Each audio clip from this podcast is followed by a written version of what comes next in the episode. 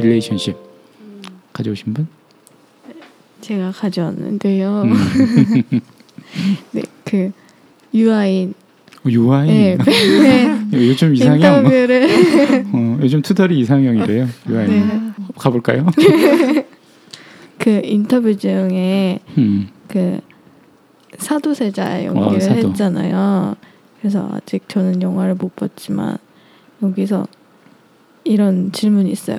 그 아버지를 음. 극 중에서 진심으로 용서를 했느냐? 아, 네, 근데 유아인이 이렇게 얘기했어요. 용서가 아니라 원망의 마음을 내려놓는 거고 아버지는 용서의 대상이 아니라 이해의 대상이라고 생각했다. 그리고 아버지라는 인간의 이해관계와 나라는 인간의 이해관계가 충돌한 것 뿐이다. 어디서 아, 앞에 다 했던 얘기 같기도 하네. 네, 그래서 어. 그렇지.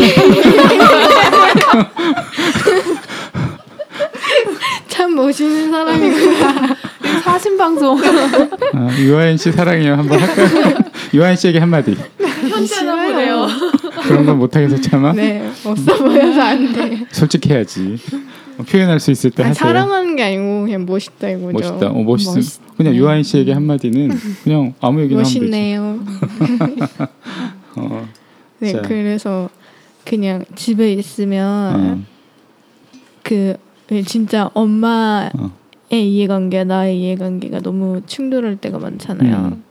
그리고 막 뭔가 서로 계속 잘못했다고 얘기하고 막 이렇게 용서를 막 그러니까 자식은 부모한테 용서를 받아야 되고 뭐또 자식의 입장에서 뭐 부모를 그러니까 용서 하여튼 용서라는 단어들이 싸우면서 되게 많이 이렇게 마음에서 올라오는 것 같아요. 저는 음, 근데 생각을 해보면 그래 엄마는 저런 욕구가 있고 나는 이런 욕구가 있는데 그거를 서로 계속 주장만 하다 보니까 음. 계속 감정적으로 너무 그러니까 어떤 상하고. 계속 역할에 대한 그쵸 그 역할에 대해 있어요, 그죠? 내가 바라는. 맞아요. 음, 그러니까 인간으로 음.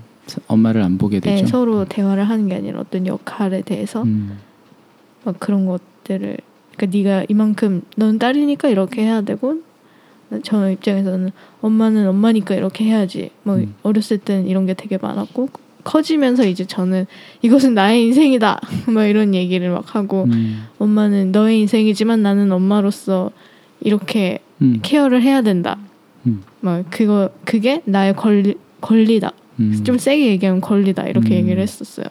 그래서 어, 그런 그러니까 인간 대 인간으로 대화하는 거 가 되게 어려운 것 같아요. 음. 아까도 솔직 음, 음. 사실대로 얘기하는 거. 어, 쉽지 않죠. 네. 왜냐하면 우리 속에 혹은 우리의 존재 자체의 역할이 분명히 있긴 있으니까. 아, 근데 이제 그것은 우선순위의 문제인 것 같기는 해요. 그러니까 누구를 내가 딱 만났을 때 내가 이 사람을 남자친구의 역할로 보느냐, 그냥 그 이전에 사람으로 먼저 보고 그 거기에 속한 역할을 같이 볼 수 있느냐 라는 거는 좀 달라지는 것 같아요. 거기 따라 좀 행동이 달라지지 않을까? 근데 그 인, 인간으로 보는 거는 어떻게 음. 잘하면 볼 수 있는 것 같아요. 약간 그런 마음이 생기는 것 같은데 여기서 뭔가 원망의 마음을 내려놓는다 이런 거 있잖아요. 음. 네. 부러운 게 없는 그렇죠. 부러운 게 없는 팔자야 씨. 안녕하세요 팔자입니다. 안 어려운가요? 그런 거 어, 인간으로서 사람을 네. 어, 역할이 아니라 음. 대한다는 것은 어떤 것인가요? 저요. 저는 아 저 예전에 너무 늦게 알았던 게 있었어요. 음, 음. 그때 이렇게 엄마 딱 돌아가시고, 음, 음, 나 눈물 나. 음, 그 한강을 딱 지나가고 있는데, 음. 맞아, 막 엄마도 사람이었는데 내가 그렇게 안 봤네. 막 아, 뭐 뜬금없이 어, 갑자기. 울었어요. 뜬금없이 제가 지금. 어, 네. 그때 좀 깨달았어요. 어, 어, 왜 그랬을까? 어, 엄마 돌아가시기 전- 전까지는 내가 그 엄마 엄마, 엄마는 엄마. 역할 완전 역할로 아, 생각했어요. 고 맨날 저 데려다주고 뭐 이런 거 하는 어, 그, 그, 그런 하시니까 역할은 그러니까 엄마로서 음. 당연하고 꼭 해야 되는 거고 뭐 그것만 머릿속에 있었던 아. 것 같아요. 네. 그거 좀 미안했죠. 엄마의 아픔, 음. 엄마의 뭐 뭐지 음. 괴로움 이런 거 안. 보이죠, 그죠? 그럼 전혀 생각 안 했어요 그거를. 어, 네. 조금 미안하더라고. 음, 미안합니다. 아이고 상황에 맞춰서 감정을 표현하고 있는 아 네. 어머니가 지금쯤은 잘 아실 거예요. 근데 그게 빨리 알아야 되는 그렇지. 건데 살아계실 때 네, 알면 늦게 좋죠. 알면? 어, 늦게 알면 기회가 없으니까요. 표현할 꽝이에요, 게 꽝. 아니, 표현할 기회가 있을 때 표현을 해야 되는 것 같아요. 하하하. 아니 뭐, 어, 아니 뭐 네, 저 어, 어머. 다른 릴레이션십 한번 보실래요? 그래 한번 볼까? 어 이거 제가 기다리고 있는 영화인데요. 음. 음, 춘희막이라는 다들 음. 아시죠? 음, 그냥 이거 영화를 영화가 아직 개봉하진 않았지만 시사에는 음. 있었지만 궁금해요, 저도. 어 그냥 이게 약간 인간의 욕망과 음, 그 다음에 따뜻한 어떤 마음과 그 약간 저는 본성과 욕심과 막 그런 게 섞여 있는 음, 사례가 아닌가 저는 이렇게 생각을 했거든요. 음. 어, 이 내용이 살짝 이런 거래요. 그, 음. 그 막이라는 할머니께서 어 이렇게 아저씨랑 도란도란 사시다가 아들이 두 명이 다 죽은 거예요. 음. 아, 그래서 씨바지를 그때는 그게 되게 예전에는 근데 이제 그거를 직접 할 그 다른 여자분을 직접 이제 막 음. 고르면서 다니셨던 거예요. 근데 아, 사실 그게 쉽지가 않잖아요. 마음이 네. 음, 그래서 조금 그래요. 조금 모자르신 분을 음, 이제 데리고 오신 거죠. 음, 그 약간 정신 연령이 6, 6세에서 7세에서 멈춰 있는 이 정도 분이면은 같이 할 수 있겠다 이런 생각을 해. 내가 좀 더 나아 음. 보이겠다. 어. 그런데 그러고 나서 이제 아, 아들 한 명만 나면은 내보내야지. 근데 못 내보내시고 지금까지 사신 거예요. 네, 그러면서 이제 하시는 말이 저 사람은 내가 아니면 돌봐줄 사람이 음. 없다. 그러면서 그냥 두 분이서 계속 남은 여생을 사시고 계시는 거죠. 네. 참 그죠? 네. 음. 이게 아름다운 그림인지 뭔지 지금 잘 모르겠어요, 사실. 음, 음, 근데 아, 뭔가 얘기해봤으면 좋겠다. 음. 어떤 느낌이었어요? 얘기를 들었을 때 나도 되게 보고 싶은 영화긴 한데 느낌이요? 음. 어, 우선 우선 첫 번째는 항상 그렇죠. 저 저란 사람 나라만 할 수 있을까?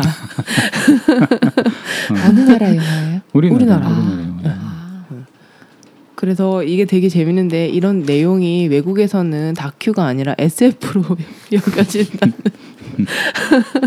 얘기가 있더라고요. 이건 다큐가 아니다. 음. 어, 우리나라 정서가 좀 그런가 봐요. 외국에서 이런 사례를 봤을 때. 외국에도 이런 일들이 있었을 것 같은데 어쨌든 아, 음, 그렇더라고요. 음, 그- 그러니까 처음 처음에는 어쨌든 저와 비슷한 욕망, 음, 그냥 뭔가 이렇게 소유욕 뺏기고 싶지 않은 내가 좀 더 나아 보이는 상황을 만들고 싶었지만 음, 이렇게 하다 보니까 뭔가 인간애가 나온 건가? 뭔가 뭔가 넓은 마음이 이렇게 쫙 아니면은 할아버지가 먼저 돌아가셔서 그럴 수 있었던 것인가? 음, 지금까지 계셨더라면 이렇게 안 될 수도 있었을까? 막 음. 이런 이런 어, 생각들을 했습니다. 음. 네. 다른 분들은 어떠세요? 이런 상황, 할머니의 측은지심과 양심이 음, 그런 것일까? 그렇지 않을까? 약간 저라도 음, 그렇게 약간 미안한 마음이 음, 왜, 들어- 왜 미안할까? 들잖아요. 그러니까 그 그것도 이제 그분 도 선택해서 음, 온 거겠지만 약간 어떤 그러니까 사람이라기보다 도구 음, 같은 거잖아요. 그 시바지라는 거는. 그래서 어 약간 어 그냥 뭔가 지- 만약에 저였다면 음. 어, 약간 어 그 나중에 오신 할머니를 보면서 어, 자기 자신 나의 모습을 좀 보기도 하고 음, 어쨌든 약간 양, 양심이 찔리는 것 같아요. 그래서 결국 음. 어, 양심이 어느 부분에서 찔리는 걸까? 양심이요? 음. 그냥 내가 그 인간한테 못할 짓을 했다. 약간 이런 그런 기분이 드, 음. 드는 것 같아요. 저는. 더 양심에 찔리는 건 뭘까? 아, 이 상황에서요? 음. 저는 이거 듣고 나서 그런 이제 나이가 들어서 두 분이 약간 뭐라고 하지 외로움이 느껴졌거든요. 외로워서 그냥 동반자로 같이 가는 게 아닐까라는 생각이 좀 많이 들었어요. 그러니까 맞아요. 그런 생각도 음, 들더라고요. 처음에는 음, 음. 그렇게 해서 왔지만 시간이 지나고 이제 나이가 들어서 돌이켜 보니 이제 나의 잘못도 다 봤을 거고 뭐 안타까움도 다 있겠지만 그걸 베이스로 해서 우선은 지금 내가 외롭고 같이 지나온 시간이 돼서 어느 정도 친구처럼 그냥 이런 그 그런 관계처럼 들리 는 것 같아요. 그게 되게 크게 느껴져요. 외로움과 같이 있다는 것. 근데 이런 그림을 지금 보고 있으면 굉장히 저는 아름답게 느껴지긴 하거든요. 그냥 모두가 그러니까 나이가 있든 없든 무슨 사연이 있든 없든 모두가 이런 식으로 지구 안에서 살아간다면 챙겨주면서 측은지심으로 음. 인간애를 막 마음 프로 발산하면서 음. 어, 이게 우리 이게 본성이 인간애를 아닌가 만 프로 발휘한 건 아닐 수도 있잖아요. 그죠? 아닐 수도 있죠 어, 아닐 물론 수도 있어요. 네, 이거 영화를 봐야 되겠지만 싶은데 어. 우선 그런 식으로 생각을 할 수도 있죠. 근데 벌써 모르니까. 스토리를 보면 그러니까 우리가 겉으로 본 스토리를 보면 되게 재밌는 포인트가 그거잖아요.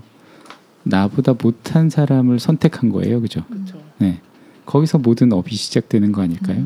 음. 이게 음. 나보다 잘나고 이쁘고 훌륭한 사람을 선택해서 만약에 시바지라는 거로 어, 데려갔으면 완전 이런 이런 상황은 안 됐겠죠. 그러니까 음. 본인이 자유로워졌을 수도 있어. 되게 음. 그렇지 않을까요? 음, 음. 어. 네. 지금이면 아마 그분이 그분을 부양하는 형식일 테니까. 그렇죠. 음. 반대가 됐거나 본인은 본인의 이- 삶을 자유롭게 얻었거나 여러 가지 상황, 그러니까 가능성을 배제하는 거예요, 그죠? 선택은. 음. 어, 이분은 자기보다 못- 못한 사람 그리고 굉장히 그 장애가 있으신 분을 선택함으로써 지금의 결과를 가져올 수밖에 없는 씨앗을 일단 가지고 있는 거잖아요. 그리고 나서 인간적으로 뭐 우리가 측은지심을 느끼고 동질감을 느끼고 그죠? 그죠? 뭐 친구처럼 우정을 갖게 되고 이런 것들은 모두 거기서 시작하는 걸 수도 있죠. 음, 이미 음. 시작부터가 같이 지내게끔 이렇게 될 수 있는 큰 어떤 방향성을 갖게 되는 거잖아요. 그 방향성을 또 선택하는 거예요. 우리는 계속. 어, 그 시점의 선택이 달랐으면 다른 스토리가 나왔겠죠. 그것도 아름다운 얘기가 되는 거예요. 사람들의 삶은 왜 지지고 볶고하면서 또 헤어졌다가 만났다 그것도 사실 아름다운 얘기일 수 있죠. 어떻게 편집이 되냐 따라서 음, 거기에 따라서 자기가 얻는 걸 얻는 거잖아요 경험을. 그래서 또 뭐 그렇게 다- 전혀 다른 스토리 금방 만들어낼 수 있지 않을까? 너무 이쁘고 뭐 이런 분들을 해서 해- 했는데 자기는 그래서 자유를 얻었는데 여기는 뭐 기구한 운명으로 살다가 뭐 내가 성공 스토리가 나와서 이분들을 결국 어떻게 부양을 하다 보니까 또 뭐 아름다운 스토리가 되고 뭐, 뭐 아주 이상하게 어봐 인생은 뭐 up and down 이렇게 있는 거더라 뭐 이런 얘기를 하면서 어 봐라. 그 어, 모르는 거야. 뭐 그지? 어 그러면서 뭐 이분은 당당한 뭐 여성 사업가가 돼 있고 막 이런 스토리면 되게 웃길 거 아니야 또. 할머님이 90이신데 음. 음. 90 할머니가 70 아, 굉장히 하여튼 찡할 것 같긴 해요. 이거 보고 음. 있으면. 네. 네, 굉장히 인간 인간으로서 살아가는 어, 좋은 스토리인 것 같기는 해요. 음. 요즘은 이렇게는 좀 보기 힘들겠다, 그죠? 요즘의 모습으로는. 이거 보고 같이 또 얘기 음, 보고 한번, 나서 어, 한번 영화를 보고 좋겠네요. 나서 네. 자, 다음 번 그냥 issue and keyword로 한번 바로 가볼까요?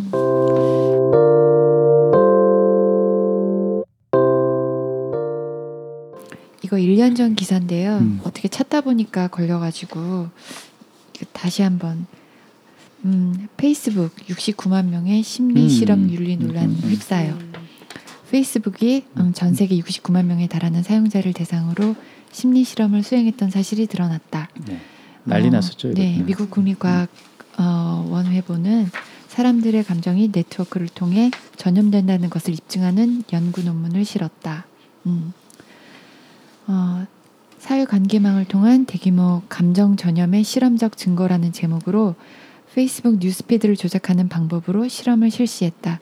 이 실험은 무려 68만 9천 명의 사용자를 대상으로 2012년 1월 11월 11일부터 18일까지 일주일간 진행됐으며 연구진들은 사용자의 뉴스피드에서 긍정적인 게시물과 부정적인 게시물의 노출 빈도를 여러 범위로 조절했다. 그 결과 긍정적 게시물을 접하는 빈도가 감소한 사람들은 긍정적인 글을 더 적게, 부정적인 글을 더 많이 쓰게 되는 경향이 나타났다. 반대로 부정적 글을 접하는 빈도가 줄어든 사람들은 긍정적인 글을 더 많이, 부정적인 글을 더 적게 생산했다. 즉, 사람들은 직접 접촉 없이도 소셜 네트워크 상의 다, 어, 다른 사용자들이 표현한 감정에 영향을 받을 수 있다는 점이 실증적으로 나타난 것이다. 뭐 이것에 SNS 상에서 해당 실험에 윤리적 문제가 있다는 비판의 목소리가 커지며 페이스북은 논란의 중심에 섰다. 네, 이런 것. 이 뒤처리를 어떻게 했는지 저도 기억이 잘 안 나는데 하여튼 난리가 났었어요. 네, 근데 때문에. 그 뒤로 네. 별 얘기 없었던. 걸로. 네. 네. 뭐 국내에서 안 다뤘을 수도 있는데 어, 똑같은 얘기지만 돈을 기준으로 볼 때는 너무 당연한 거예요. 네. 어, 광고를 하려면 어, 조작을 해야 되기 때문에 감정 데이터가 있어야 되거든요. 이렇게 표본이 자기네들 입장에서 많은 게 아니죠. 6억 명 뭐 6억 명 쓰는데 60만 명 정도면 그죠? 근데 유효한 데이터를 뽑아서 이제 그걸로 우리 감정 조작하며 광고도 하고 이제 돈도 벌고 그러시겠죠,들. 어쨌든 근데 우린 또 그걸 계속 써주고 음? 페이스북에서 맨날 조작당하고 있는 감정 어떻게 생각하시나요? 사실 전 몰랐어요. 아, 지금 처음 알았어요. 어 아니 뭐 그럴 수 있지. 아니 국내에서는 그렇게 심각하게 다룬 기사가 아니에요. 근데 뭐 페이스북 오너라고 하면은 실험하고 싶겠죠. 사실 그런 거죠. 아 어떻게 하면 이 유저들이 음, 어떻게 되는지. 네, 음. 그걸 알아야지 이제 광고도 할 수 있고 그 다음에 그냥 광고를 안 했더라도 약간 인간 본성에 대해서 좀 궁금해서 살짝 음, 해보고 싶다라는 마음이 살짝 너무 증거를 많이 남겼어. 음. 음, 아뭐안 그렇지만 안 들킬 줄 그러면 이게 뭐안 이렇게 되죠. 이슈가 될 줄 몰랐거나 아마 어쨌든 페이스북 자체가 굉장히 그 심리를 기반으로 한 플랫폼이기 때문에 어 그래서 중독이 되는 거고 어, 디스라이크 버튼 빨리 생겨라. 그러면 확 줄어들 텐데. 오늘 솔직한 방송 어, 위트릭스 뉴스룸. 어, 네. 어, 어때 어때요? 이런 거 싫어요. 싫어요. dislike dislike. 어, dislike를 계속 눌러줍시다. 근데 이런 욕망이 생기는 거는 맞는 것 같아요. 음. 어떤 몇억 명 되는 플랫폼 하나 갖고 있으면 되게 실험하고 싶은 게 많을 것 같아. 이제 그럴 때는 실험 대상을 공개적으로 찾아야 되지 않을까요? 그럼. 그러니까 음. 여기서 네. 이제 근데 항상 몰래 한단 말이지. 어, 음, 어, 왜냐면 몰래 하기 쉽, 쉬운 위치에 있긴 하잖아요. 음, 뭐 게다 온라인이고 그렇죠. 어제 우리 메이즈 러너 봤는데 그죠? 아, 그다뭐 그런 비슷한 얘기예요, 그죠? 음. 도대체 어떻게 끝이 날지 모르지만 계속 실험을 당하고 있는 건 사실이에요. 예. 음. 네 그런 심리 그런 거 말고도 요즘 되게 많이 느끼는 건데 어떤 TV나 책이나 막 영화 이런 데서 어렸을 때부터 되게 많이 노출돼 있잖아요. 근데 그런 걸 통해서 내가 되게 당연하다고 생각했던 어떤 좋고 싫음 아니면 어떤 나쁨에 대한 가치 이런 것들이 뭐 되게 되게 이상하게 굳어져 있다 이런 걸 되게 요즘 많이 느끼는 것 같아요. 그 태도인 것 같아요. 아까도 얘기했지만 그것이 한계를 갖고 있는 지식이고 한계를 가지고 있는 관점의 문제이고 그런 것들은 항상 충돌이 나기 마련이니까 이걸 절충하는 법을 어, 알아야 되고 그것을 위해서 내가 어떤 톤앤 매너로 사람을 대하고 사람을 판단하고 사람과 대화를 나누느냐 이런 것들이 그런 걸 이제 빼먹고 자꾸 이제 지식을 넣으면 우리는 이제 오해하게 되죠. 세상은 다 이렇고 원래 이렇고 앞으로도 이럴 것이다. 어, 어, 라고 선입견 굳어지면 그 다음부터는 이제 내가 어, 편해지는 면도 있어요. 음, 뭐 어떤 답이 있는 것 같고 막 음. 그런 생각을 하게 되는 것 같아요. 그 그러니까 공부를 되게 많이 하면 이제 어느 임계치를 넘어가면 공부를 많이 하면 많이 할수록 모르는 게 많다는 거를 알게 되는 거잖아요. 결국은 어차피 우리는 이 우주에 대해서 아무것도 거의 아는 게 없기 때문에 우리가 아무리 예, 뭐 어떤 대단한 지식이고 몽고를 한다고 하더라도 이 지구라는 한정된 공간에서 몇 천 년 동안 축적된 어떤 지식의 한계를 못 뛰어넘는 거죠 지금 잘. 근데 그게 하, 모든 것들을 설명할 수 있다라고 믿고 내 삶에서 그것이 굉장히 상대적인 우위를 가진다라고 이제 믿게 되면 정말 도토리 키재기도 아니고 이거는 무슨 먼, 먼지 먼지끼리 이렇게 하는 건데 그것이 얼마나 오만하고 어, 이런 것인지를 깨닫는 걸 저는 공부라고 생각을 하는데 어, 그뭐 일단 기본적 태도를 일단 학교에서 어떻게 가르칠 거냐가 되게 중요하긴 한 것 같아요. 그러니까 알고 모르고의 문제가 아니라 이제 태도의 문제로 어, 가야 되는 것이고 그걸 우린 죽을 때까지 우리가 탐구하면서 적당히 배우고 내가 정리하고 이 세상에서 다른 사람들하고 어, 그것을 구현해 나가는 것 뿐이잖아요. 내가 뭘 어, 조금 더 코딩을 예를 들어서 잘하면 좋지만 어떤 특정한 아니면 내가 어떤 아주 단순한 기술을 되게 잘하는 것이 어떤 인간적인 인간의 도리의 완성의 촉도가 될 수는 없는 거잖아요. 내가 여기서 글을 제일 빨리 써. 그러면 그렇기 때문에 난 훌륭한 인간이야. 이- 이렇게 가르치는. 지금 어, 어, 그게 되게 이상하지만 지금의 사회를 보고 있으면 그런 생각 너무 많이 들지 않아요? 근데 그건 뭐 구글이나 기계보다 항상 못한 기술들인데 그걸 되게 잘하면 인간이 저렇게 잘하면 쟤는 아, 이- 어, 훌륭한 사람이 되는 거야 이렇게 되잖아요. 음, 그 오늘 또 들은 얘기 중에 하나. 그 장난감 같은 걸로 애들 교육시키고 그럴 거면 애들 낳지도 마. 뭐 이런 얘기 들었어요. 장난감 같은 게 뭐예요? 뭐 이렇게 애들 교재 많고 그렇잖아. 어, 부모님이 직접 가르쳐야 된다는 거야. 수학도 가르치고 어, 영어도 본인이 가르치고. 본인들이 훌륭하시니까 이거 이 비방송 들으시면 곤란한데. 안 어, 본인들이 너무 머리가 좋고 훌륭하시기 때문에 본인들이 직접 영어도 가르치고 수학도 가르치시니까 애들이 훌륭하게 자랐다 이런 얘기를 하시면서 그런 뭐 쓸데없는 그 장난감 같은 거 교재 따위로 애들 가르 그 맡겨서 가르칠 것 같으면 낳지도 말라는 거예요. 그래서 음 그렇구나. 어, 그런 view를 가지신 분도 계십니다. 그런 거예요. 무슨 얘기가 여기 나왔지? 저 되게 어. 부끄러운 경험이 어, 있었어요. 네. 20대 1학년 때, 어, 대학교 1학년 때. 다 아시겠지만 그 토끼와 거북이 국어 장문 시간에 음. 토끼와 거북이 이야기를 다시 보는 그런 게 있잖아요. 음. 거북이의 입장에서. 어, 그렇지. 백설공주, 토끼와 거북이. 어, 그런 거 하잖아요. 음. 저 그때 너무 충격을 받은 거예요. 그걸 하고. 왜? 그러니까 그냥 토끼, 그러니까 지금 사회에서는 토끼 같은 인간이 돼야 된다. 이게 머리 뼛속까지 이렇게 있었던 음, 거예요. 의심을 해본 적이 없구나. 아, 거북이 같은 사람이 돼야 어. 된다고 생각을 한 거죠. 아, 어, 예, 제가 거꾸로 말을 했네요. 어. 뚝심 있게, 부, 이렇게 꾸준히. 예, 꾸준히. 그래서 그런 사람이 이 사회에 이긴다. 열심히 하면 언제든 된다. 뭐 거북이 같은 그런 거 해야 된다. 어. 근데 이제 토끼의 관점에서 이제 그 이야기를 다시 보고 음. 입장을 하나씩 이제 대변하는 역할을 하잖아요. 음, 토끼를 대변하고 음. 거북이를 대변. 그걸 하고 저의 편협한 생각이 너무 부끄럽고 너무 충격을 받은 거예요. 네, 그때부터 약간 의심을 하기 시작한 것 같아요. 모든 상황을. 그렇지. 네. 의심하고 입장들이라는 게 되게 중요한 거잖아요, 그죠? 입장이 다르다. 그러니까 한 가지 사건에는 음, 선과 악이 뚜렷하게 있어서 선은 선이고 악은 악이다라고 계속 생각을 했던 거죠. 입장이 없고. 선과 악이 있더라도 입장들은 있다라는 거죠.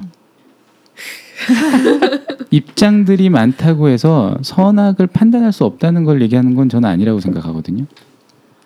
그죠. 근데 이제 순서도 생각해요. 음, 그러니까 입장을 먼저 다 안 보고 음, 그냥 일차원적으로 그냥 너는 좋은 애, 너는 나쁜 애 음. 들어보지도 않고 그렇지. 이제 늘 그러면- 얘기하는 우리 순서 음. 이야기가 그래서. 나오는 거죠.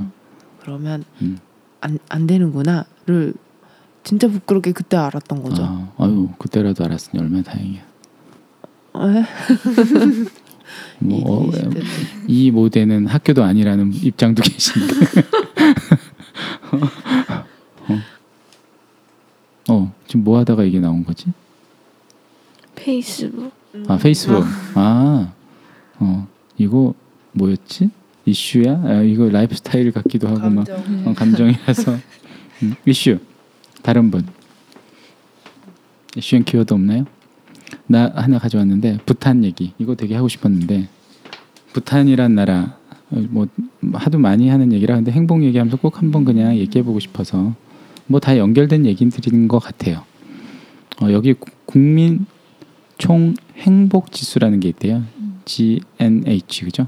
어, 보통은 이제 생산량을 얘기하는데 여기는 어, 무엇보다 국민 총 행복이 중요하다. 어, 그죠? 행복을 중시하지 않으면 지금까지 이룬 우리의 모든 성공이 허사로 돌아간다. 여기 이제 부탄 총리가 한 말이래요. 사실 뭐 인구가 얼마 안 되니까 70만 정도고 그죠? 아, 조그맣게 딱 껴가지고 굉장히 뭐 그렇지만 이분들의 지향점 뭐 가장 행복 순위가 일단 높다고 하니까 어, 어네뭐 다 읽을 건 없죠 다 아는 얘기니까 이렇게 사는 나라도 있는데 어? 우리는 계속 뭔가를 가지려고 하고 주변 사람들한테 케이블카도 나눠주고 뭐 사업권도 나눠주고 어, 세금도 걷어서 우리한테 선, 선심 쓰는 척하고 이런 나라에 우린 살고 있잖아요 어쨌든. 뭐 그러니까 되게 어, 생산성은 좀 높아지는 측면도 있고 분명히 우리의 생활 수준은 윤택해지는 것 같긴 한데 어쨌든 OECD 중에 제일 행복하지 않으며 자살률은 자살률 증가율도 어쨌든 자살 증가율은 어쨌든 계속 최, 최고치를 치는 것 같고 음, 아주 뭐 계속 그러고 있잖아요, 그죠? 이러다 다 멈추는 게 아닐까? 멈추는데 기준은 안 바뀌어. 어, 여전히 생산성과 어, 돈이 우선에 있다면 너무 힘들지 않을까? 사는 게 그런 얘기예요. 그런 얘기 하고 싶었어요. 우린 도대체 뭐 어떻게 해야 되는 거야 이거 어, 행복하려면. 어, 우선 미트릭스를 통해서 자신을 좀 정리해 보시고요. 관점 같은 거는 미트릭스로 해보세요. 자 다시 정기적으로 운동을 한다. 마음을 내려놓는 연습을 한다. 어, 순서가 중요해요. 기사를 잘 잘 뽑아야 된다. 여기 기자가 뭐라고 제목을 뽑았냐면 경제 성장보다 행복이 우선. 근데 그래서 정말 다 찾아봤어요. 총리가 이렇게 얘기한 적이 없어. 그냥 국민 총 행복이 중요하다는 얘기를 했는데 얘는 경제 성장보다 행복이 우선이다라고 제목을 뽑아놨어요. 또. 또 비교를 하고 있잖아요. 그죠? 이, 이런 걸 보면 계속 그러니까 내용이 중요한 게 아니라 어떤 태도를 계속 우리한테 주입시키고 있는 것 같다는 생각이 저는 되게 많이 들어요. 계속 뭔가를 비교하고 음, 이게 경제 성장도 당연히 중요하고 행복도 중요하지. 왜 자꾸 이렇게 지렛대를 막 쓰는 것 같다는 거예요. 이게 밸런스를 맞추기 위해서 쓰는 게 아니라 편도된 어떤 가, 이 가치 체계를 계속 훈련시키는 것 같아. 뭐, 뭘 받아들이면 어 얘보단 얘가 나은 거야 하고 빨리 판단하게 만드는 것 같아. 너는 왜 좋고 이런 너는 왜 좋고 이런 게 아니잖아요. 사실대로 너는 요거 나쁘고 너도 이거 나쁘지. 뭐 이런 이런 걸 한꺼번에 보는 게 아니라 항상 두 개의 가치 체계가 충돌하면 자 이제 이거는 낡은 거고 이게 이제 대세야. 그러니까 행복을 추구하자 우리. 그리고 또 행복을 또 미친 듯이 어, 행복을 향해 또 달려 나가겠지. 행복 어, 갑자기 막 띄우면서 이제 막 지금 경제 관련해서 뭐 나쁜 이슈들이 많이 터지고 이제 부정부패가 많으면 어떻게 행복 이슈로 몰면 돼. 자 이제는 경제가 아니라 행복입니다. 막 이렇게 쫙 이렇게 몰면은 갑자기 이제 막 그 경제 어떤 그죠 뭐 이거 파헤치고 막 세금 뜯고 뭐 이런 이슈들은 샥 사라지고 자 그럼 그렇지 우리는 이제 뭐 더 이상의 성장보다는 굳이 뭐 이렇게 행복을 추구해야지 행복하려면 어떻게 해야 된다고? 어 마음을 내려놔야 되거든. 그래서 어 이런 비판 의식을 내려놓으며 마음을 내려놓고 너의 개인적인 문제니까 운동이나 열심히 하고 어 주변 사람들이 어떻든 간에 솔직하게 감정을 표현하고 뭐 이런 걸로 우와 끝내줘 그지? 어, 어, 잠 잠이나 많이 자라 뭐 잠 많이 자고 이러면 되는 거지 늘 감사하며 살아라 이러면 행복해지는 거니까 역시 바 부탄도 행복하다니까 이래서 이렇게 되면 우리는 비판 정신도 잃게 되며 같이 살아가는 사회의 제도 체계를 고, 뭐 개선하려거나 함께 사는 것에 대한 의미는 점점 잃어질 수도 있죠. 어, 앞뒤를 다 꿰면 그렇게 되는군. 이 기사들이 다 그런 거였어. 어, 행복. 여러분들 행복은 어차피 인생의 행복에 대해서는 한번 이슈 토크를 한번 할까요? 좀 길게 한번 해보고 싶은데. 근데 저는 이때까지 음. 행복하다고 생각하고 있었는데 이런 얘기를 막 들으면 음. 아 나는 그래 행복하지 않은가봐 막 이런 생각이 또 막 들게 어, 돼요. 그러니까 행복해야 된다는 것도 이데올로기가 되니까 뭐 이렇게 자기 기준에 맞춰서 이- 이거는 그냥 사회적 가치가 아니라 그냥 내 기준이 뭔가를 빨리 아는 게 중요한 것 같아요. 일단은 그렇지 않을까요? 근데 가끔은 행복이란 단어도 돈이라는 단어랑 되게 비슷한 것 음. 같다라는 음, 생각도 음. 들거든요. 네. 그래서 행복 산업에 대한 책이 최근에 나왔어요. 그래서 어, 행복 산업들이 우리를 어떻게 이제 경도시키고 있는가. 이 책 나중에 한번 소개해 드릴게요. 이거. 좀뭐 부자 되세요 이런 얘기랑 음. 행복 해지세요 뭐 이런 얘기랑 별 다른 게 없을 수도 있잖아요. 여러 가지 행복은 꼭 돈이 아, 그치 뭐 돈만이 아니라 여러 가지 행복에 대한 이슈들을 계속 제기하면서 행복 강사, 행복을 찾는 법, 뭐 이런 것들의 산업이 굉장히 크잖아요, 사실은. 네, 뭐 그런 것들이 어떤 이데올로기를 갖고 있고 어, 새로운 산업 체계를 형성하며 그러니까 이게 계속 어, 탈을 바꿔 쓰는 것 같다는 생각은 좀 들어요. 어떤 때는 이런 어, 이 키워드로 교육과 경제 체제를 만들어가고 어떤 때는 또 다른 그 왜냐면 똑같은 로직이기 음. 때문에 키워드만 바꾸면 되거든. 성공, 그다음에 어, 도전, 음, 좀 창업, 행복, 건강, 뭐 그죠 그잖아요 패션 뭐 이렇게 슉슉슉 바꾸면 어차피 기본 basic 시스템은 똑같이 굴러가는 거기 때문에 그러면은 사람들이 어쨌든 돈을 써 주시니까 그것을 통해서 내가 어떤 만족감을 얻는 것은 좋지만 결국은 미디어에서 만들어낸 어떤 허상에 대해서 우리가 계속 어떤 교육 체제를 만들어서 돈을 쓰게 하는 거고 그 안에는 결국 내 것이 아닌 욕망들이 그냥 존재한다라는 거잖아요. 그냥 뭐 복잡한 얘기들은 아니니까.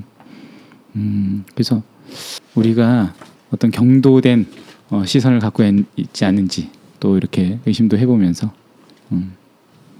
work track으로 한번 가볼까요? 그러면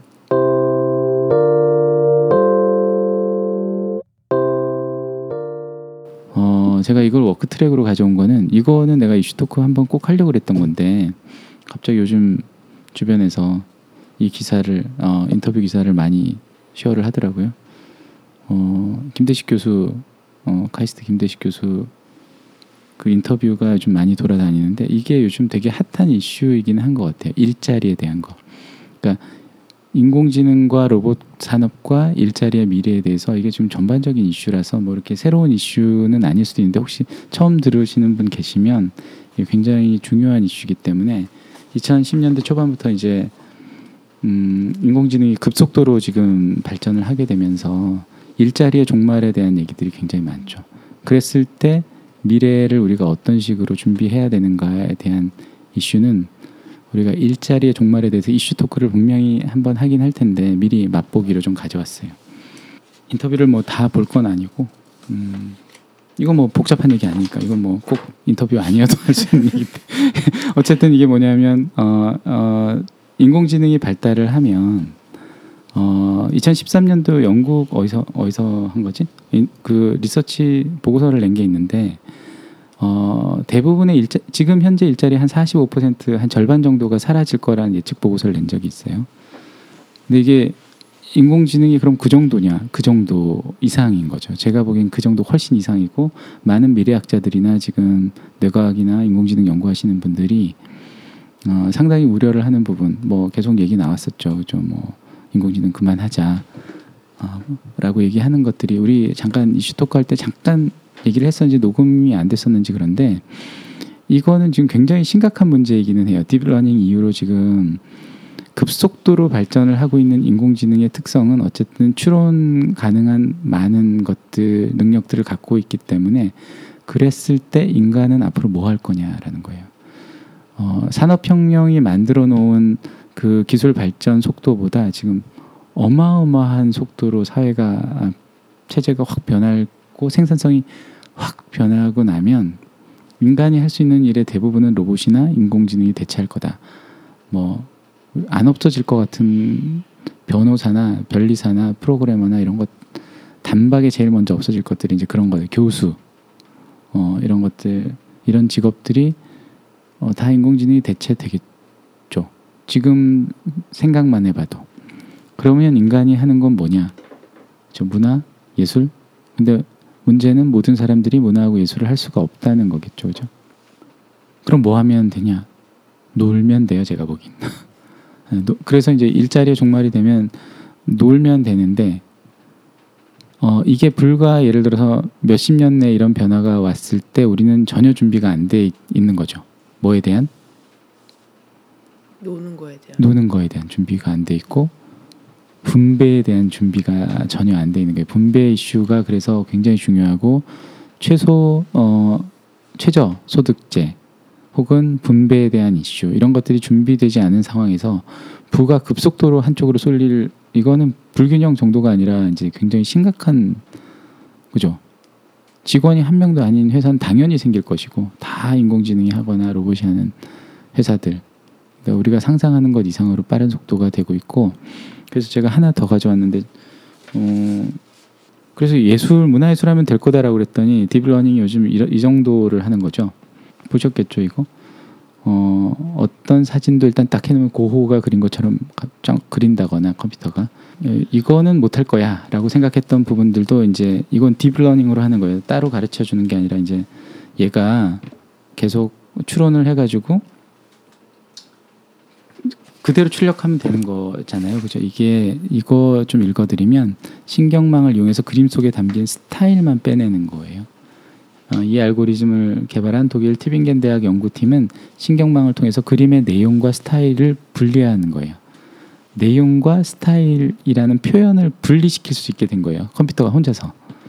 어, 이를 통해서 새로운 의미 있는 이미지 스타일을 제작할 수 있게 된 거고 이게 내용에 초점을 맞추면 특징이 사라지고 특징에 초점을 너무 강조하면 뭐가 그려졌는지 잘 모르게 되는 거를 얘가 인지하고 있다는 거예요. 점점 점점 인지하고 이런 알고리즘이 개발되면 발전 속도가 이제 무진장 빨라지는 것을 의미하기 때문에 어 그럼 이거 되게 예술 작업도 컴퓨터가 혼자서 할 수 있게 되는 거죠. 음악도 만들 거예요. 음악은 어, 훨씬 더 쉬울 수도 있어요. 춤이 남아 있죠. 인간이 그러니까 인간이 몸으로 할 수 있는 거, 그죠? 글 쓰는 것도 상당 부분 컴퓨터가 할 것 같지 않아요? 어, 프로그래밍이 끝나고 나면 문학을 하겠죠 이제. 근데 춤은 지금은 못 한다고 생각하지만 인공지능의 무서움은 이런 거죠. 인간이 무언가 발명하는 시대가 이제 끝나는 것을 의미한다고 대부분의 미래학자들이 얘기하는 거예요. 그것이 의미하는 바는 인공지능이 뭔가를 발명하는 시대가 되죠. 제일 먼저 없어질 게 변리사니까. 지금도 그거는 거의 되고 있는 것 같아요. 이렇게 내가 뭘 발명해서 하면 어 금방 특허 출원 문서를 컴퓨터가 만들어내요. 인공지능이 만들어내고 그러니까 이제부터는 아이디어만 내면 아주 짧은 시간에 특허 출원을 하- 하는데 사실 그게 의미하는 바는 뭐냐면 컴퓨터가 스스로 특허를 만들어낼 수 있는 시대가 얼마 남지 않았다는 거예요. 그럼 발명을 하고 생산을 모두 인공지능 로봇이 하게 되면 어, 지금하고의 속도하고는 비교가 안 되게 빠른 속도로 어, 물질 문명이 폭발적으로 증가하는 거죠. 그러니까 우리가 뭐를 이걸 왜 마- 어떻게 만들었는지 왜 만들었는지 모르겠는데 뭔가 새로운 기계들이 만들어지고 그것들 을 우리가 쓰게 되거나 아마 못 쓰게 될 수도 있죠. 너무 어려워서. 이게 마치 어, 우리가 30년 뒤에 예를 들어 30년 전에 아이폰이라는 거를 상상을 못했듯이 갑자기 뭐가 나올 수도 있어요, 그죠? 근데 이게 뭔지 모르겠어. 인간이 만든 게 아니야. 인간의 의식적 활동을 통해서 나온 게 아닌 게 계속 만들어질 수 있죠. 그래서 영화에 많이 나오잖아요. 인간을 이제 없애려고 하는 로봇들이 음, 있고 이제 그 로봇들을 없애려고 하는 인간들 음, 뭐 다시 대부- 투쟁을 하고 전쟁을 하게 되는. 어, 못 이기니까 그죠? 이- 만약에 이제 그런 시나리오로 가면 이게 우리가 뭐 어떤 무기를 아무리 만든다고 해도 음, 저 오늘 그것도 봤어요. 그 섹스 로봇이 있다면서요. 음. 그 거기에 인공지능을 넣는 거예요. 음. 그 반응할 수 있게끔 한다고. 음. 근데 그거 어 그거 이제 뭐라 그러죠? 그거 이제 그만하라고 반대 운동이 이제 음. 일어났다고 하더라고요. 음. 그러면 이제 여성에 음. 대해서 어떻게 생각을 하게 되는 제일 건지. 먼저 나올 부분들이겠죠, 그죠? 아? 음, 로봇 산업 중에 가장 큰, 큰 돈이 되는 행복 산업 중에 하나잖아요. 남성 로봇이건 여성 로봇이건 어, 가장 큰 산업이고 큰 행복 산업이겠죠. 어. 이것도 나중에 아, 헤이시 토크 해봐야 되는데 이거 굉장히 심각한 뭐 섹스리스 커플이 워낙 많다 보니까 이게 어, 이것도 뭐 로봇이 그러면 해결을 해야 되나? 어, 일, 일 수도 있어요, 그죠? 인간끼리는 해결 못하니까. 뭐 이런 이슈들이 지금 계속 등장하는 오늘 뭐 안락사부터 아, 지금 인공지능까지 얘기를 하면 어 무슨 얘기 이거 이거는 이제 직업이 종말되는 시대에 우리는 무엇을 할 것인가 그래서 이거 뭐 만수르 같은 미래 뭐 좋은 거냐 마냐 이게 왜 나오냐면 국민 총생산이 그러니까 국민이 아니겠지만 인공지능 총생산이 너무 급속도로 많아지면 분배만 잘하면 우리는 사실 누구나 억만장자인 그런 지구에서 살 수도 있게 되는 거예요. 노동을 하지 않고.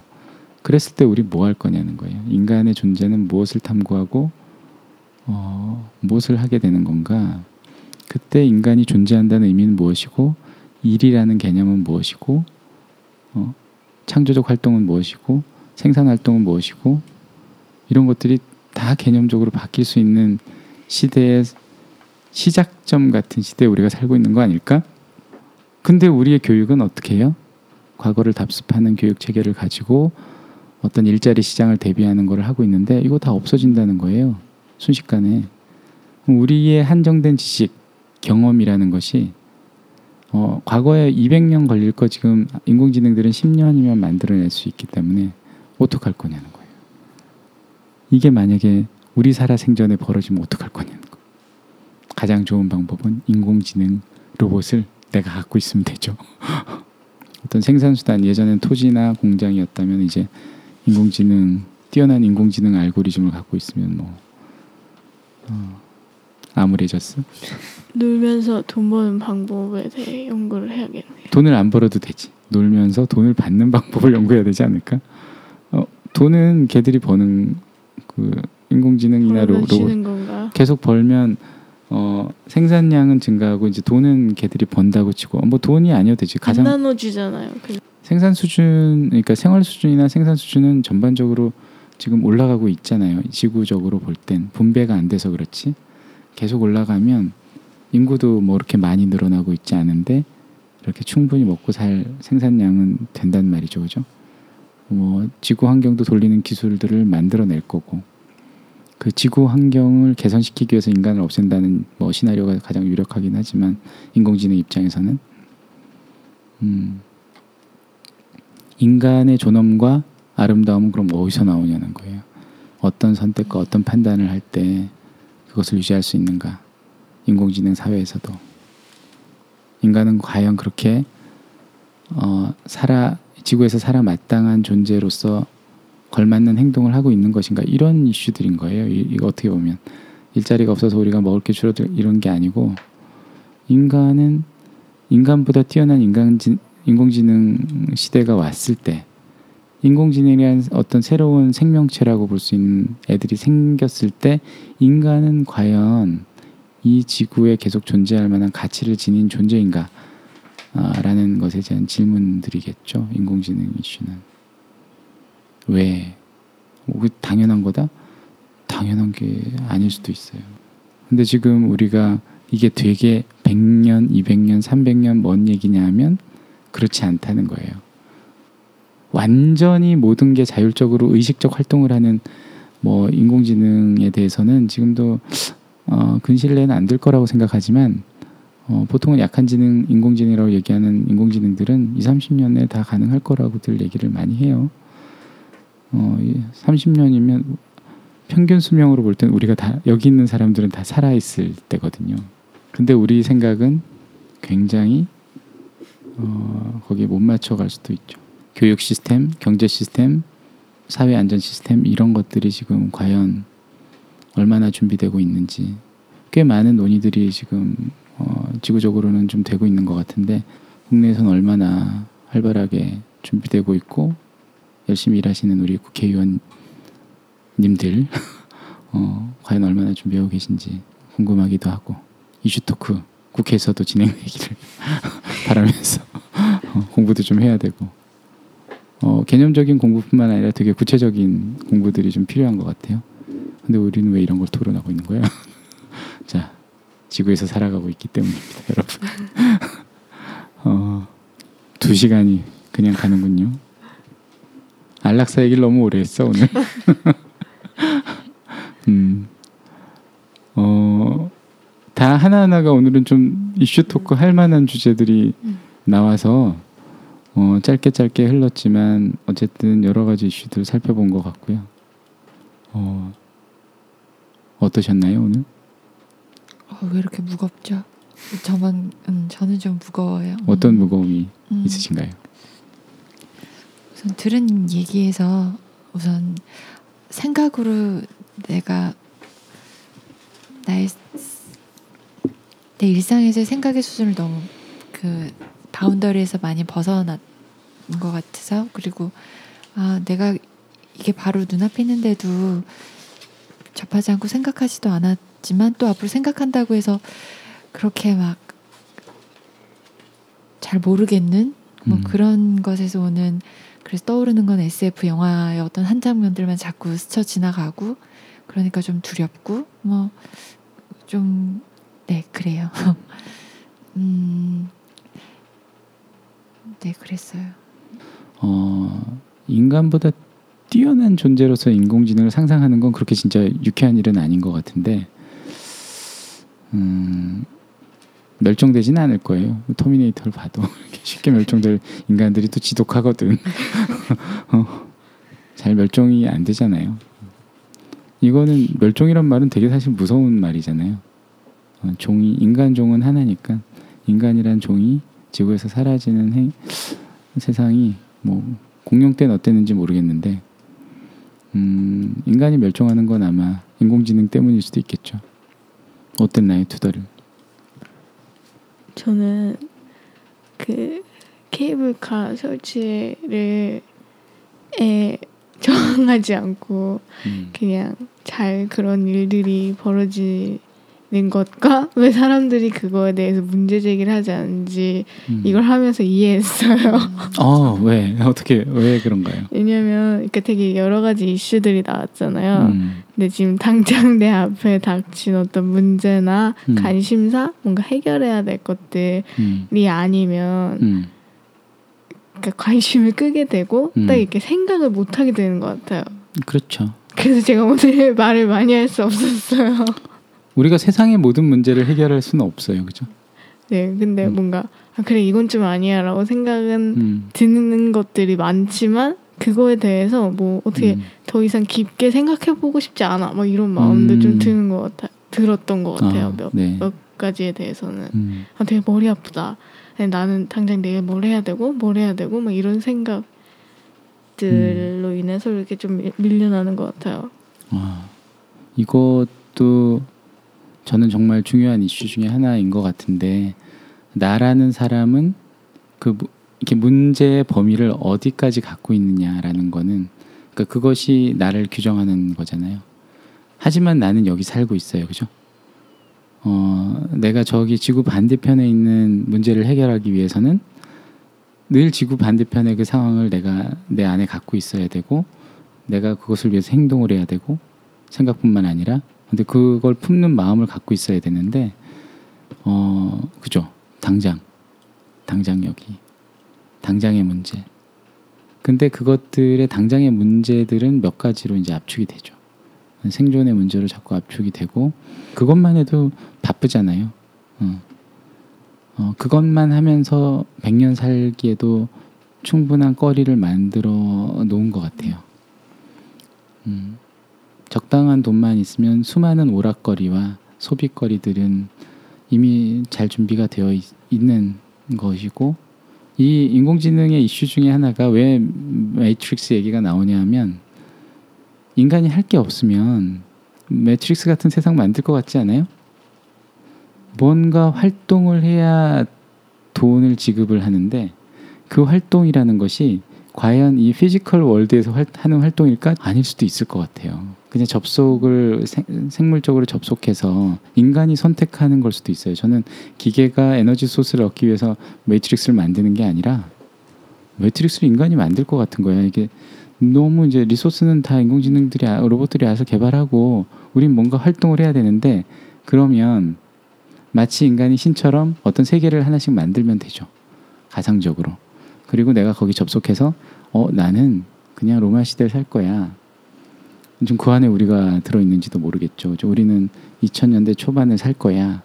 뭐 그걸 결정하면 그냥 그 세계를 똑같이 만들어 놓고 계속 뭔가 어, 인간으로서 할 수 있는 어떤 활동, 그죠? 더 이상 할 수 있는 게 없다면, 더 이상 우리가 생산할 것도 없고 생산할 필요도 없고 그렇다면 과거를 복원하는 일밖에 할 수 없을 수도 있죠. 그러면 이곳이 이미 매트릭스 아닐 수도 있는 거죠. 우리 몸은 2,500년쯤에 어딘가에 접속이 되어 있고 우리는 지금 이 게임을 선택하는 거예요. 뭐 그럴 수도 있잖아요. 그런 영화 있잖아. 어디 있어? 13층이란 영화인데 아 13층. 예. 그게 그런 영화예요? 그것도 그 뭐지 미래에서 아 만들어 놓은 매트릭스에서 그 매트릭스 속에서 사는 사람들이 또 다른 가상 세계를 만들어서 어, 음. 그 중간 세계에 있는 사람들이 이제 자기네 삶이 현실이라고 믿고 있어서 음. 그 자기들이 만들어 놓은 가상 세계에서 일어나는 일들을 이제 막 좀 뭔가 이렇게 해결하는 과정에서 이제 결국 자기 이 세상도 실존하는 게 아니고 음. 저먼 미래에서 만들어진 뭐 매트릭스가 그럴 수, 아, 그 충분히 그럴 수 있을 것 같아. 근데 그때 그 미, 미래 세계도 이 매트릭스를 만드게 약간 좀 그런 유흥을 위해서 유흥이지. 네, 그러니까 인간이 할 수 있는 최고의 유흥이 아닐까요? 아니면 시간을 뭘로 보내겠어? 지금 만약에 어, 전 인류가 그치 석유 부자의 생활 수준을 갖게 되었어요. 전 인류가 어떤 어떤 일이 벌어질 거라고 생각하세요? 이제 돈을 벌어야 될 이유가 없어졌어. 목표가 아, 지금 자본이라는 자본주의가 붕괴된다는 것이 자본이 그냥 붕괴되는 게 아니라 자본이 다 채워져서 자본주의가 붕괴해 버리면 개인적으로는 어떨 것 같아요. 돈을 돈과 내 생계를 위해서 고민해야 될 이유가 싹 사라졌어 그냥. 계속 만들고 있겠죠. 그게 가상 세계든 뭐 진짜 지금 내가 음, 진짜 세계라고 믿는 곳에서 뭘 만들든 음, 그렇겠죠. 뭘 만들겠죠. 음. 뭘 만드는 사람도 있을 거고. 근데 네. 거기서 더 만들 이유가 없으면 어디론가 들어가긴 할 것 같아요, 그죠? 만들 이유가 있는 곳을 만들겠죠. 그 갑자기 든 게 만수르가 음, 구단주잖아요. 음. 네, 그 사람들 만약에 조금 이쪽으로 생각을 바꿨으면 음. 가상 세계를 만드는데 투자를 했을 텐데 아직 그 생각은 못했으니까 구단을 사서 자신의 그런 유흥을 즐기고 있는 게 아닐까요? 음. 그거 말고도 우리가 보는 게 구단일 수도 있어요.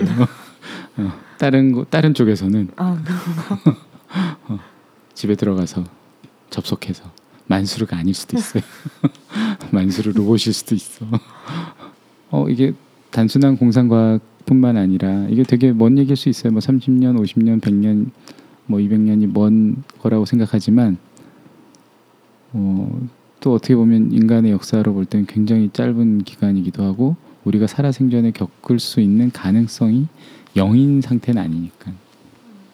음, 그러면은 이제 좀 그리고 우리 다음 세대들은 틀림없이 겪어야 되는 일들이고 어, 우린 뭘 준비하고 있는 것인가? 뭐 인간의 존재 인간이 지구에서 살아간다는 것은 무엇인가? 왜 이런 질문들을 해야 되는가를 이제 누군가는 해야겠죠. 그죠 인간의 미래는 무엇이고 지구에서 살아가는 인간은 어떤 이유를 가져야 할 것인가 어, 돈 벌기 바쁜데 뭐 이런 질문을 하지만 인간이기 때문에 또 해야 되는 질문이 아닌가.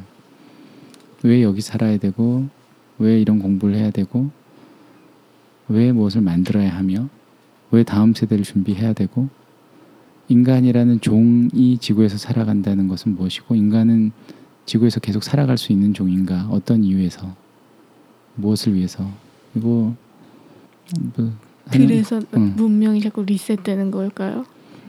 그런 걸 다 깨달아서 리셋시키는 거예요. 여, 이번이 몇, 몇 번째라고? 음, 네. 점점 무거워지고 있는 거예요. 어, 어, 안 무거워. 뭐, 뭐 맨날 하는 얘기잖아. 맞아. 어떠셨나요, 고스트? 저요? 저는 그냥 아 정신 바짝 차리고 살아야겠다. 어, 그냥 뭐 인공지능도 그렇고 뭐 이렇게 아까 말한 뭐 이렇게 자꾸 이제 우리한테 감추려고 하는 그런 사실들이라던가 뭐 아니면 뭐 행복해지기 위해서도 뭐 아무튼 여러모로 살려면 변- 정신을 바짝 차리고 살아야겠다. 정신만 바짝 차리면 되나요? 또 어떻게 살아야지? 다음 그런 변화하는 세상을 대비하기 위해서 이제 꾸준히 운동도 체력 관리도 해야 살아남으니까. 근데 저도 약간 지금 좀 머릿속이 좀 복잡해져서 그러면은 이 다가오는 이 세상에 어떻게 살아야 되지? 약간 좀 음, 이런 생각이 좀 든 것 같아요. 음, 뭐 제 생각을 말씀을 드리면 저는 상황이 사실은 바뀐다고 해도 어, 우리가 선택할 수 있는 것은 그렇게 막 복잡할 거라고 생각하지는 않는 거예요. 그러니까 인간은 우주를 머리에 품고 우주의 문제를 고민할 수 있지만 내가 살아가는 시공간은 굉장히 한정적이거든요. 실제로는 그러니까 우주적 문제를 고민하는 굉장히 편협한 시공간의 존재가 인간이잖아요. 내가 한꺼번에 만날 수 있는 사람의 숫자도 굉장히 제한되어 있고 온라인으로는 많이 만날 수 있지만 내가 온라인으로 몇천 명 친구면 뭐해? 내가 같이 밥 먹을 수 있는 친구는 많아봤자 같이 얘기하면서 밥 먹을 수 있는 친구 대여섯 명밖에 안 되는 거예요. 내가 수천 명하고 일을 할 수 있다는 거는 그냥 뭐 가능성의 이야기고 실제로는 내가 아무리 해도 몇십 명하고밖에 일을 같이 못하는 거잖아요. 얘기하면서 일할 수 있는 사람들은 그거를 그냥 선택하는 거. 그 상황에서 내가 어떻게 관계를 만들고 어떤 마음으로 무엇을 왜 만드는지만 확실하면 뭐 기술이 더 발전하고 인공지능이 뭐 우리를 죽이지 않는 한 어떻게 보면 인간이 계속 지향하는 포인트는 되게 비슷할 수도 있을 것 같아요. 100년 뒤나 200년 뒤나. 어, 그 지향점이 굉장히 마, 다른 미래를 만들어낼 거라는 건 틀림없어요. 어떤 선택을 하잖아요. 그 내가 무엇을 위해서 일하고 누구랑 일하냐를 선택하는 순간 내 미래가 크게 변하는 거 아닐까요? 지금은 굉장히 작아 보이는데 그거에 따라서 어차피 인간이 천년 만년 살진 않으니까 아직은 100년 전이었으면 그게 한세 한 그죠 한 인간의 주기였겠죠. 50년 넘어가기 힘들었으니까 주기가 바뀐 거예요. 우리가 더블이 된 건데 그죠? 그러면 거기에 걸맞게 우리가 무슨 생각을 축적하고 과연 우리가 지구라는 것, 동물이라는 것, 생명이라는 것, 다른 사- 인간 종의 다른 사람들이라는 존재들을 어떻게 인지하고 사느냐 그 문제만 남겠죠. 생명에 대한 정의, 지구에 대한 정의 그것들을 제대로 어떻게 풀어낼 거냐. 이, 이런 게 진짜 게임 아닐까요? 뭐 매트릭스보다 더 중요한 그걸 배우러 왔나 우리가? 저 밖에는 이미 다 구현돼 있고 우리가 좀 덜 떨어진 애들이어가지고 여기 집어넣어가지고 어 나- 이미 저쪽 어 미래는 다 정리돼 있는데 이게 좀 우리 약간 거기서 지진아들인 거야. 그래서 너는 인간들이 왜 지구에서 살아야 되는지 어 트레이닝 하고 와. 안 되겠어. 이러고 보내줬을 수도 있어. 어. 다 아집도 강하고 어. 굉장히 그 어, 이렇게 선입견도 너무 강하고 고집도 세고 막 어. 또 어떤 점에서 너무 무식하고 이래가지고 야 공부 좀 하고 와라. 그리고 막 1년을 넣어놓은 거야. 근데 그 1년이 우리한테 지금 되게 경험적으로 막 몇십 년 같아 보이는 거지. 그리고 탁 나가면 이제 이걸 졸업하면 우리가 그 세상에 적응해서 살 수 있는 그런 걸 수도 있잖아요. 어땠어요, 팔자? 음, 우선 제가 할 수 있는 일은 음. 어, 끊임없이 생각하는 일이라고 저는 생각해요. 음. 네, 그래서 당장 할 수 있는 일은 없지만 생각을 멈추지 멈추진 않겠다. 뭐 이런 생각을 했습니다. 음. 네, 뭐, 뭐 제가 인공지능에 어떻게 대항을 하겠어요. 여기서는 어. 아무도 못해. 아, 걔네들이 뭐 이렇게 너희들은 지구에서 사라져야 돼. 그러면서 총 들고 뭐 오고 그러면 그걸 뭐 어떻게 해서 맞고 바로 죽겠죠. 바로 사망. 음. 보내지도 않겠지. 그지? 음. 나노 로봇을 보내서 아우 제일 끔찍한 게 그거야. 어. 어, 파헤치겠죠. 어. 네, 투투투 다 흩어지겠죠. 음. 어쨌든 누군가 저에게 그렇게 하면 저는 바로 어. 바로 당하겠죠. 음. 음, 음, 하지만 뭐 계속 생각해야겠죠. 음. 네. 음, 생각 생각 안 멈출 거다. 뭐 이런 얘기를 하고 싶었어요. 음. 또또 나오네. 독립이 되는 게 확실해서 싸우는 게 아니라 어, 싸우고 있다는 걸 그렇지 알려주기. 아 직 끝나지 않았어. 아, 우리 우리의 어, 아직 살아 있다고요. 아직 암살 아직 영화 내리지 않았습니다. 네. 그리고 생각한 만큼 또 표현도 잘 하면 되는 거.